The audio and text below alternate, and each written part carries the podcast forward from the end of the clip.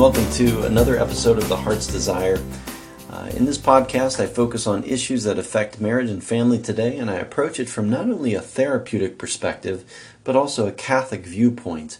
Hi, my name is Greg Schutte, and I'm your host. I'm a marriage therapist and the director of Marriage Works Ohio. I'm the author of the Discovering Our Deepest Desire Catholic Marriage Enrichment Program.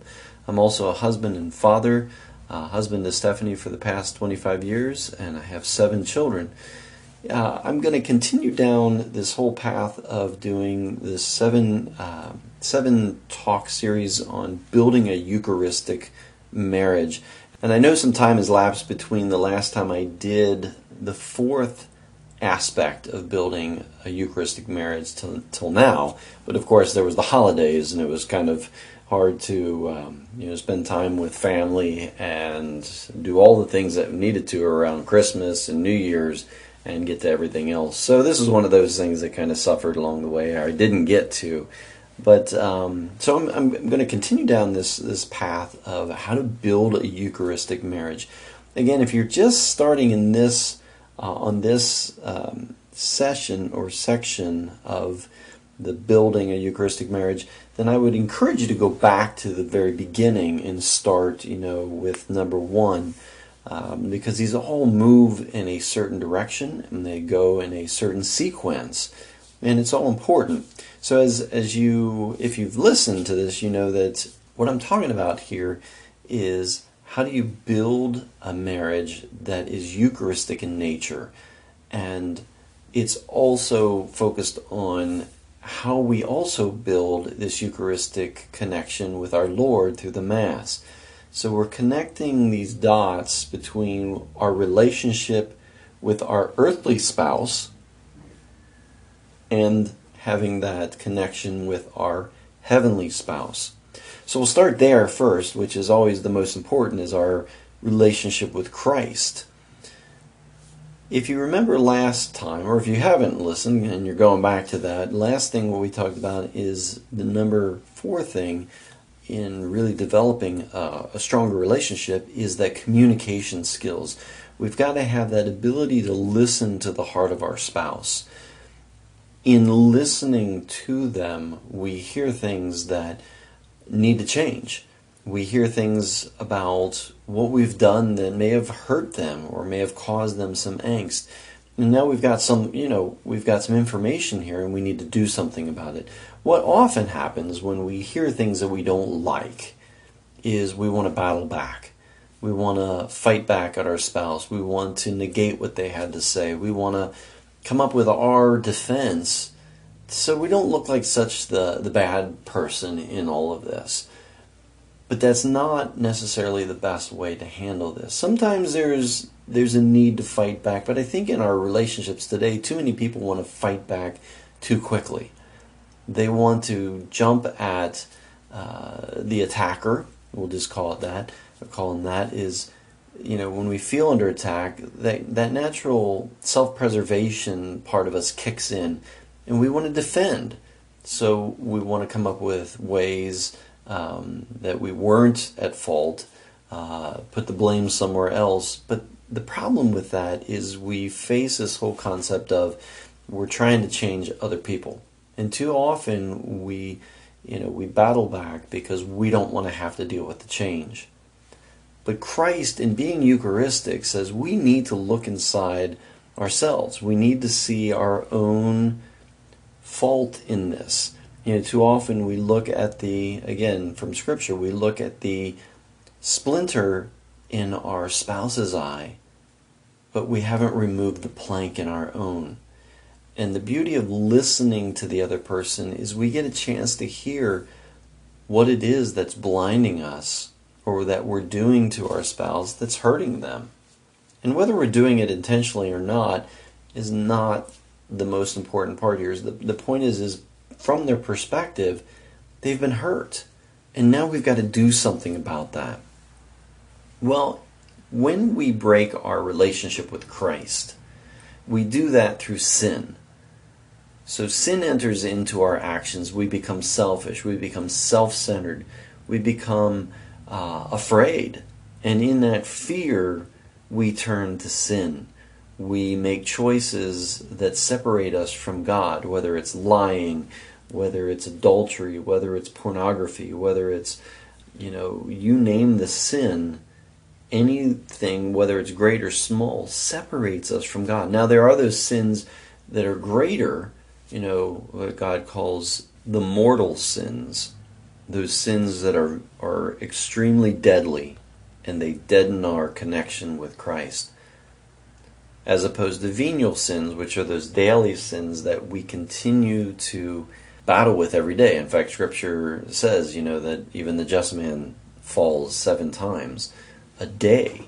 And that happens where we just have those little sins throughout the day, but we don't have all this intent, this deeper uh, intent to do the wrong thing. We know it's wrong. We we plan to do it, and we know that it's not good, and we do it anyway. So when we hurt the other person, we have to take that look at ourselves and look inside of ourselves. And that again was in step three of building a Eucharistic marriage that we talked about before, which was that looking inside of ourselves. But this goes in conjunction with that because now that we've we've seen this this sin of ours, these ways that we've hurt our, our spouse or we've hurt God, now we need to do something with that.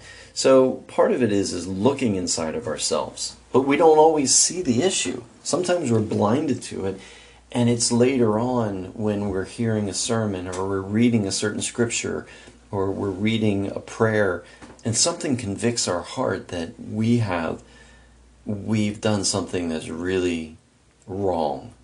You know, I just had that recently where and you know, however you, you deem this, you, you you'll hear my struggles and you go, "Oh, that's not a big deal," or "Oh, that is a big deal." It doesn't matter. For me, it was a huge deal, in the sense that I've talked a lot about God and a lot about relationships, but I just realized through some scripture and through some um, spiritual direction that I I've been failing in my deeper knowledge of Christ and spending and building that relationship with Him.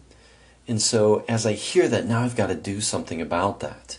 You know, the, so those times when we're we're reflecting, when we're thinking, we can see deeper, and we look inside of ourselves. But we also need more information, and that's what we talked about last time in the whole listening to our spouse. So in listening to Scripture and listening to my spiritual direction, that's when I finally heard, oh my gosh, you know, I've been missing this mark. I've been neglecting my relationship with Christ. Now I got to do something about it. Too often, like I said, we want to blame someone else. I could sit there and say, well, you know, it's not my fault because I just I haven't had time for for God. I've got too much going on. Um, I've had a death in the family. I have this going on, so I can excuse it away. But it still doesn't negate the fact that my relationship with Him is struggling and I need to work at it. So once we hear this, what we have within our ability to do is seek mercy, seek forgiveness. And that's the beauty of apologies and forgiveness. And in the Mass, we start off Mass, like I was talking about in the um, in the first three aspects of building this Eucharistic marriage, you know, one of those is really looking inside of ourselves through confession and seeing how we have hurt uh, others, we have hurt God. So it's that looking inside of ourselves. Uh, we also see that in the penitential rite. But now we have a chance, once we hear specifically what's going on between us and God. Now we have a couple other places within the Mass to really focus on making things right. The first one is in the sign of peace. Now, what I love about Scripture is God, you know, wants us to find connection with Him and to find peace and to find healing.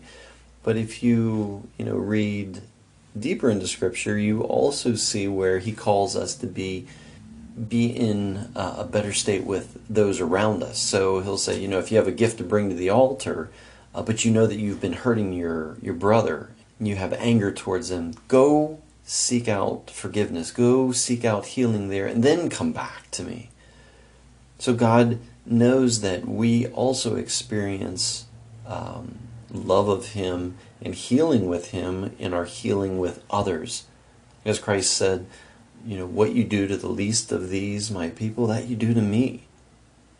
And so He calls us into finding that peace and that repentance and forgiveness. And in the sign of peace, that's what it's called to be is that we're not just there to shake hands and go, hey, you know, nice to see you, peace be with you, hope everything's going great.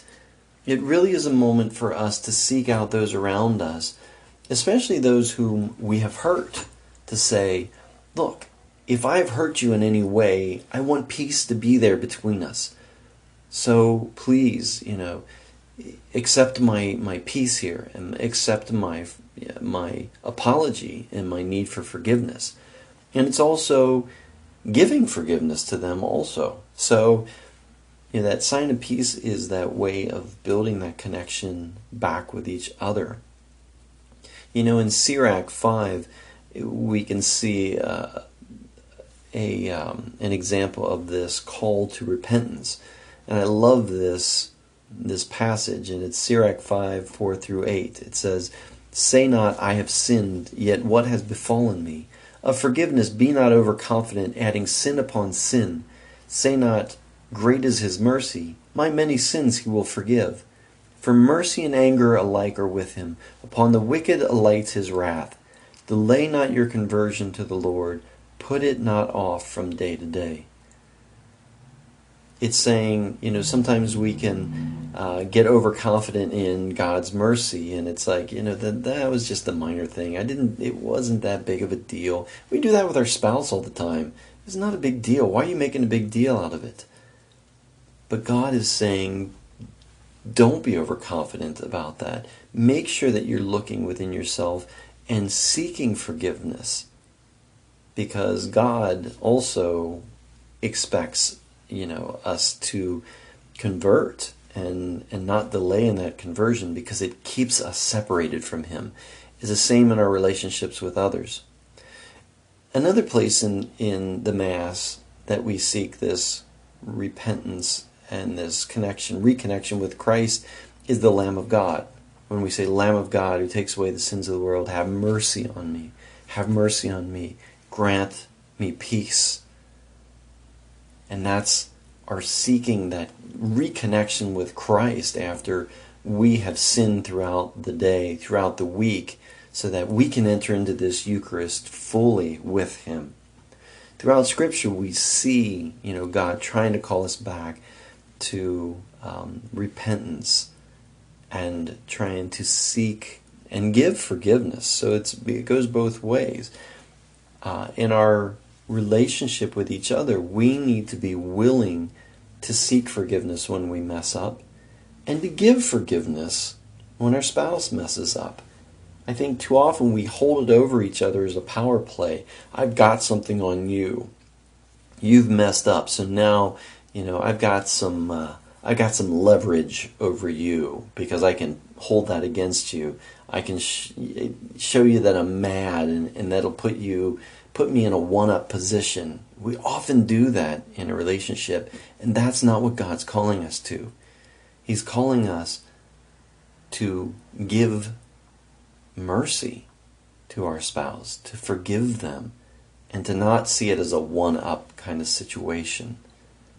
Sin is the source of all marital dissatisfaction. The greatest gift that you can give your kids is a strong and healthy marriage. But I often say that when we're at odds with each other in our marriage, we're not free to truly be the husband, the wife, the father, the mother that God's calling us to be. Why? Because there's that that angst between us, that fighting that's going on, and it drains us of what of being our best for those in need, our children you know, that sin of selfishness, lust, anger, pride, impatience, all those things that drain us. And we need to get in the way of sin and disrupt it. How do we do this? We start by apologizing. And in an apology, I, I say there's four aspects to really um, giving a true apology. The first is you got to acknowledge the problem. If you don't acknowledge the problem, you can't deal with it. You can't. You can't um, fix something that you don't identify. You're, you're, you're battling shadows. The second thing is that you got to apologize with sincerity. Too many people come in my office for therapy, and it's the "I told you I'm sorry" or um, "I'm sorry." You know, they they they couch it with a, a little bit of an attitude versus a, a sincere apology, which says, "I really am sad that I hurt you. I didn't want to hurt you, and I want to find healing. So I am so sorry that I hurt you, whether I meant to or not." The third thing is a brief explanation. And the key word here is brief because too often we want to go on this long tirade of explaining away what we did or explain why we did what we did versus just a brief explanation of, yeah, I did it and I was trying to be mean. I was trying to get you back. That wasn't good. Or I really didn't mean it. I wasn't trying to to dominate the, the conversation. I wasn't trying to put you down. I just made a mistake in what I said. And then the fourth thing is apologize again with the resolve to change. I'm so sorry that I I hurt you by my words last night. I will be more mindful of how I kid around with you or the things that I say when we are around other people. So, you know, we have to be quick with our apologies when we mess up there's a famous author, Ogden Nash. I'm not sure if you've ever heard of him before, but had a saying which I love, which goes like this It says, To keep your marriage brimming with love in the wedding cup, whenever you're wrong, admit it. And whenever you're right, shut up. Now, again, I think it's it's one of those to say two things in this. Whenever you're wrong, admit it, deal with it right away. And when you're right, don't hold it over the other person. Don't um, beat them up with being right, like that, like I said, that one up type of thing. Which then goes into the next area, which is, you know, not only should we be willing to apologize, we should also be willing in situations where our spouse messes up to give forgiveness. You know, just think about that. Just as much as we want to be forgiven for what we do wrong, so does our spouse. I was just watching a movie last night called um, Did You Hear About the Morgans uh, with Hugh Grant and Sarah Parker. And it really goes through this whole situation where there was an infidelity uh, in the relationship. And it's very, it's very real to what a lot of uh, clients I see in, in therapy deal with when it comes to infidelity. It's this um, difficulty with forgiving the other person. There's a lot of apologizing. I'm sorry, I'm sorry, I'm sorry. You see this in the movie where um, Hugh Grant is apologizing profusely. I'm sorry, I'm sorry. What more can I say? I'm sorry. Sarah Parker is not real quick to forgive, and that's understandable. When you have a hurt like that, it takes time to forgive. But there's also a difference between forgiveness and trusting, and I think that that's where she gets it a little mixed up is that she doesn't trust him. And she does say that at one point. I just don't trust you. And that's okay. But forgiveness is a little bit different. And forgiveness is letting go of that anger that holds us bound and keeps us bitter. And too many people do not want to forgive because, again, they keep that one up on the other person.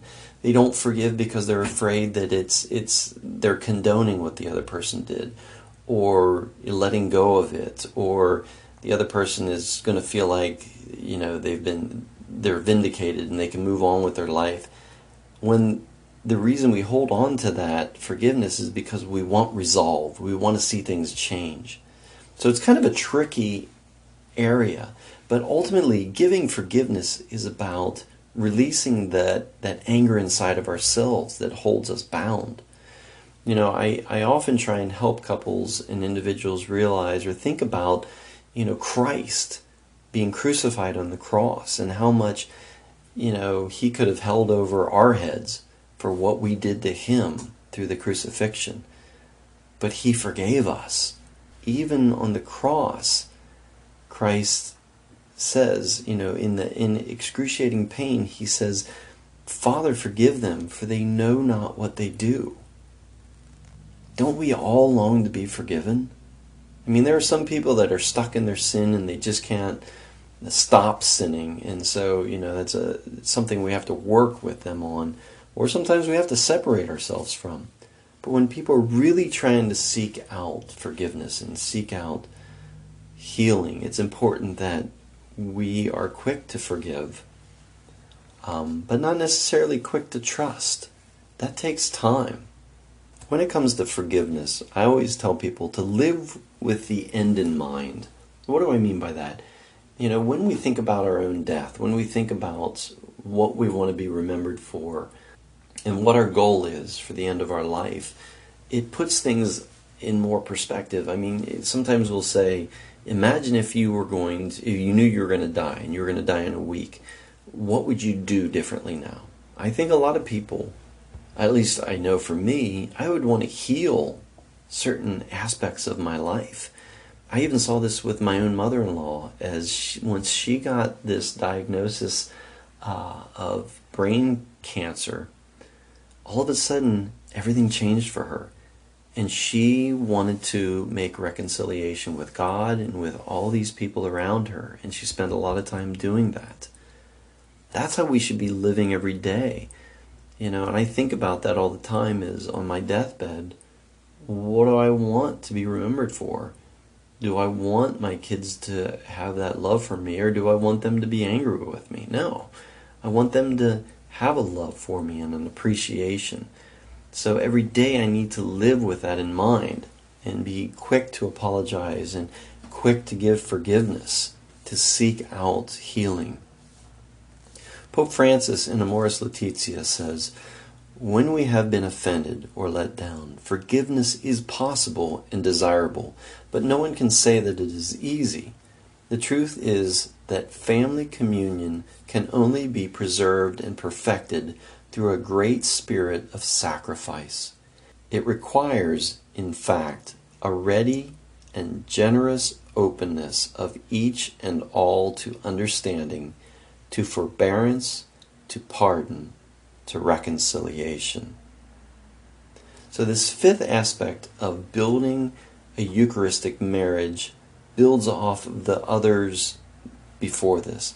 We have to stand knowing each other. We have to understand the depth of what God's design is for marriage and the Mass. We need to look inside of ourselves to really see what I'm doing to separate myself from myself from my spouse. I have to really listen to my spouse and what they are needing from me and what I'm doing that may be causing them pain. And in this fifth aspect of building a Eucharistic marriage, it's called for mercy. Mercy in seeking mercy when I've messed up, and given mercy when my spouse has hurt me. Because then that opens us up to finding healing and moving to the next steps that we will be talking about over the next uh, couple of weeks here. Well, thanks for listening, and please join me again each week as I delve into more issues that affect marriage and family life and look at ways to improve and strengthen our marriage journey. If you enjoyed the show, please consider encouraging your friends and family to also listen in. And if you have any topics that you would like for me to touch on in the future, feel free to contact me through my website, ourdeepestdesire.com. You can also go there to learn more about the Discovering Our Deepest Desire curriculum. And until next week, may God lead you deeper into discovering your heart's innermost desire.